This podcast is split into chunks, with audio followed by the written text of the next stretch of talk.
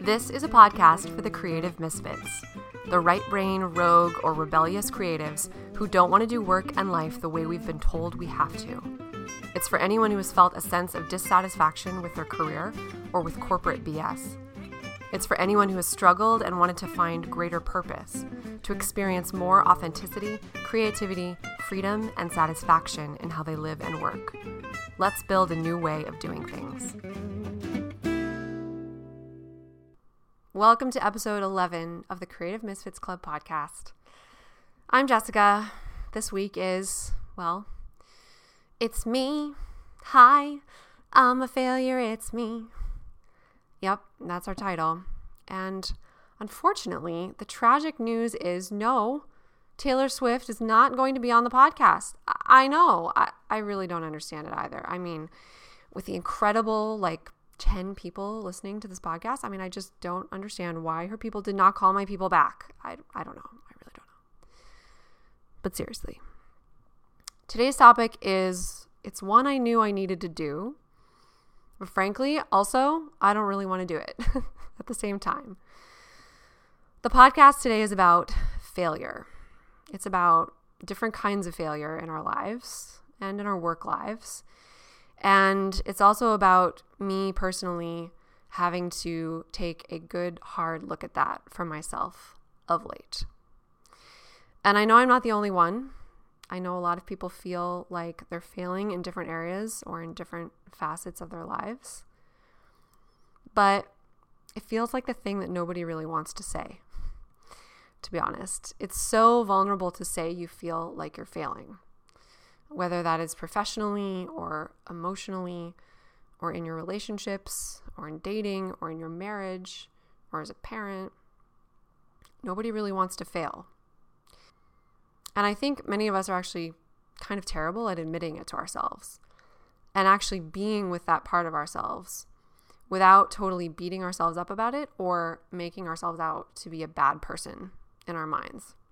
It's like there's only two choices don't admit we're failing, totally ignore it, or admit it and let it swallow us, and then we spiral into self flagellation and despair. So, this topic feels a little bit like the topic that, you know, how you need to bring something up with a therapist. You know, it's the topic you need to bring up and address in therapy, but you don't really want to. So, you just talk about all kinds of other things and talk around a bunch of other topics first. So here we go. This is me feeling like I'm going to dive off into the deep end of the pool of vulnerability and then put it on the internet. but the past few months in particular for me, I really feel like I have been wrestling with feeling like a failure, like it's up in my face. And most of this feeling is professional failure for me because it seems that no matter how I try to improve that for myself, frankly, I make no progress. And it's super frustrating. It's really not the word anymore. It's it's well beyond frustrating. Frankly, it's really despairing at sometimes. I left full-time teaching 5 years ago and I thought that I would make my way and figure out a clear and better and workable next path for myself. And instead, I've really just been kind of failing at that. I've been freelancing. It is not really working well for me. And over the last f- several years, I've applied for, I think the count is now well over 200 jobs. And I just don't get anywhere. And it's the kind of thing where, like, I have tweaked it and tweaked it in every which way and what I'm doing and how I'm doing it. And I don't know what's going on anymore, and nobody who really knows me well can figure out what's going on anymore. And there are times where, honestly, there are these like dark, clouds that feel like they move in for me, and I just lose access to any kind of hope that I can make my way through it and out of it.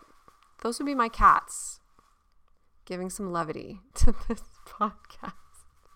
Fortunately, those clouds are not there all the time for me. Um, I mean, there's weather.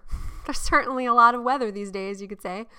But interestingly enough, there are some other things right beside it, like some major successes for me as well, um, that are happening alongside the failing. And I also know I'm not the only person who experiences these kinds of moments. I just think that people don't talk about them.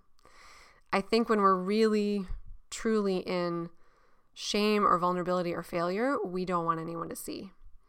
I think that's actually kind of a hallmark of those experiences.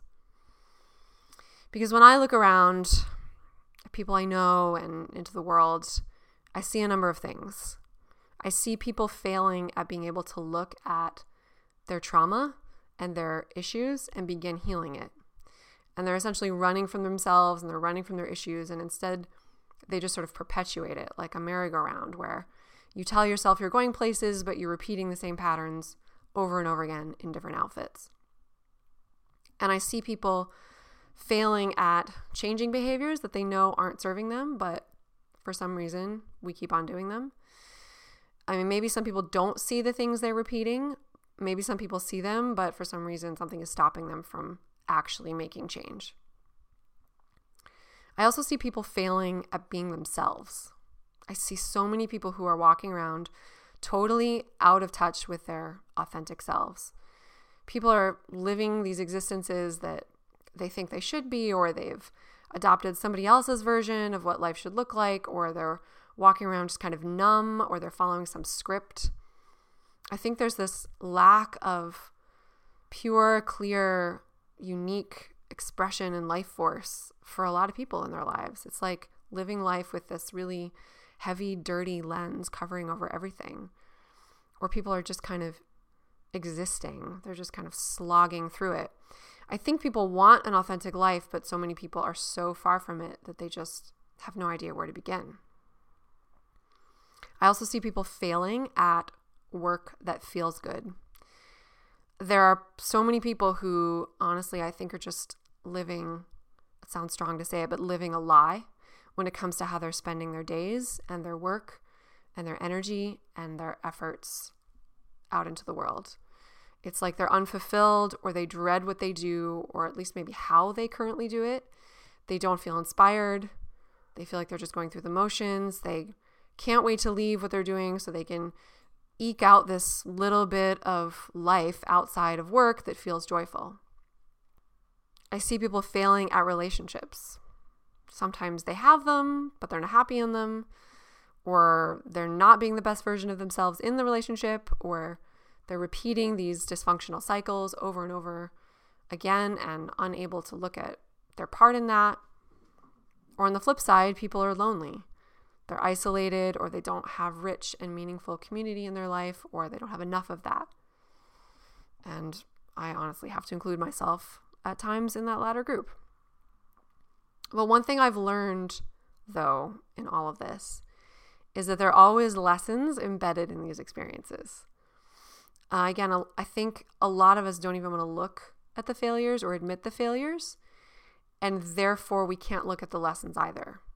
Because I really do think if you bypass one of those things, meaning bypass really reckoning with our failure, I suspect we also bypass the real lessons and learnings. And here I will give myself credit because I'm usually pretty good at that, at actually being with the lessons or digging into the lessons.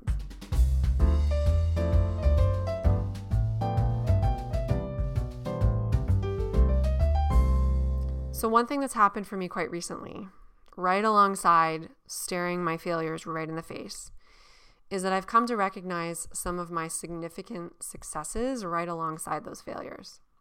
So, some of those are how clear I now am on my gifts, my authenticity, my essence, what I'm here to do and create in this world. My real values, like not the ones I got programmed to think I should have that would make me likable or good, but my actual ones that are really innate to me. I've also written hundreds of thousands of words over the last several years I'm really proud of.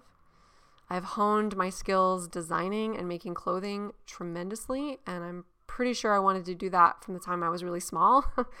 but I detoured around that for a good long while, but I'm finally doing it, and it feels great. I'm building a brand, two brands actually, and I feel really great about that. But I think the real success, honestly, for myself that I actually have achieved is my inner state of being. So to be honest, to go back, I I feel like I've spent a lot or most of my life struggling a lot. Emotionally, I think I've carried around a ton of anxiety and holding on to stuff in my body and not being at ease or relaxed in my own body. Socially, I've spent a lot of my life feeling really ill at ease around people or uncomfortable or isolated. I mean, I hid all this really well because I'm very high functioning, but really, truly, if I look back and think about it, especially compared to how I'm doing now, I was suffering so much. And pretty much, honestly, every job I ever had, I was unhappy. I was actually miserable. Even teaching, I was I was getting to apply many of my strengths and my interests and my passions and my talents. I felt connected to what I was doing with kids, but the overall environment for me, I was still pretty miserable in. And honestly, because of all of the work and healing and shifting and changes and looking at my crap the last five years, I actually have gotten to a place where internally I feel like I'm thriving. I feel a lot of peace. I feel a deep relaxation in my body that I've never felt before most of the time. I feel I have an inner access to joy and delight and contentment that no matter what is or is not going on externally in my life, it can be rocky, it can be chaotic, but I feel like I have access to those things. And when I really take stock, that is huge. It's a huge success. It's a huge accomplishment and shift from where I've been for most of my life. And I think I actually forget to give myself credit for that.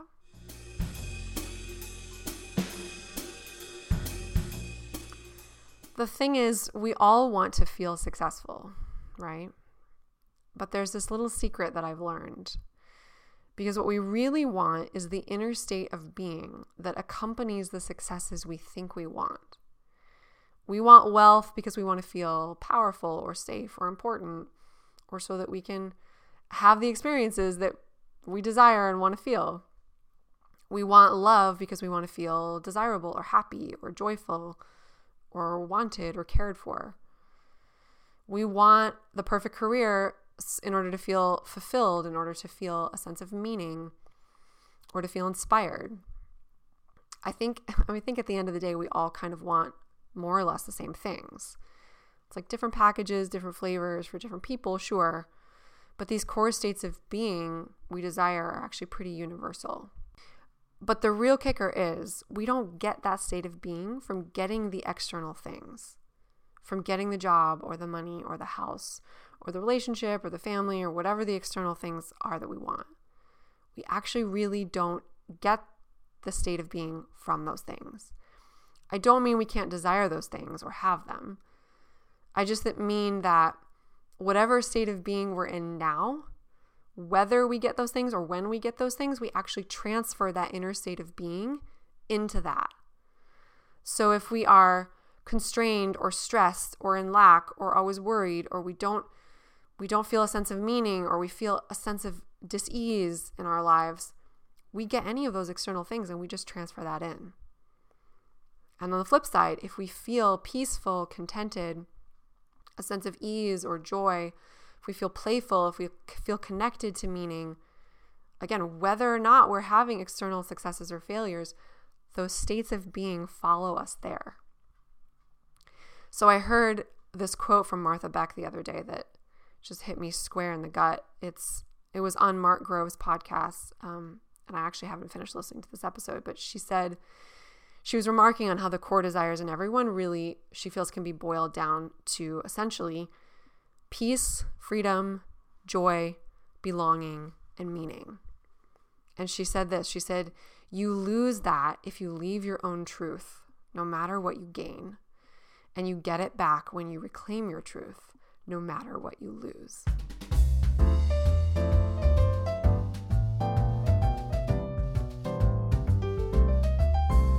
So I guess I'm just here to say it's important to remember that there are many kinds of success.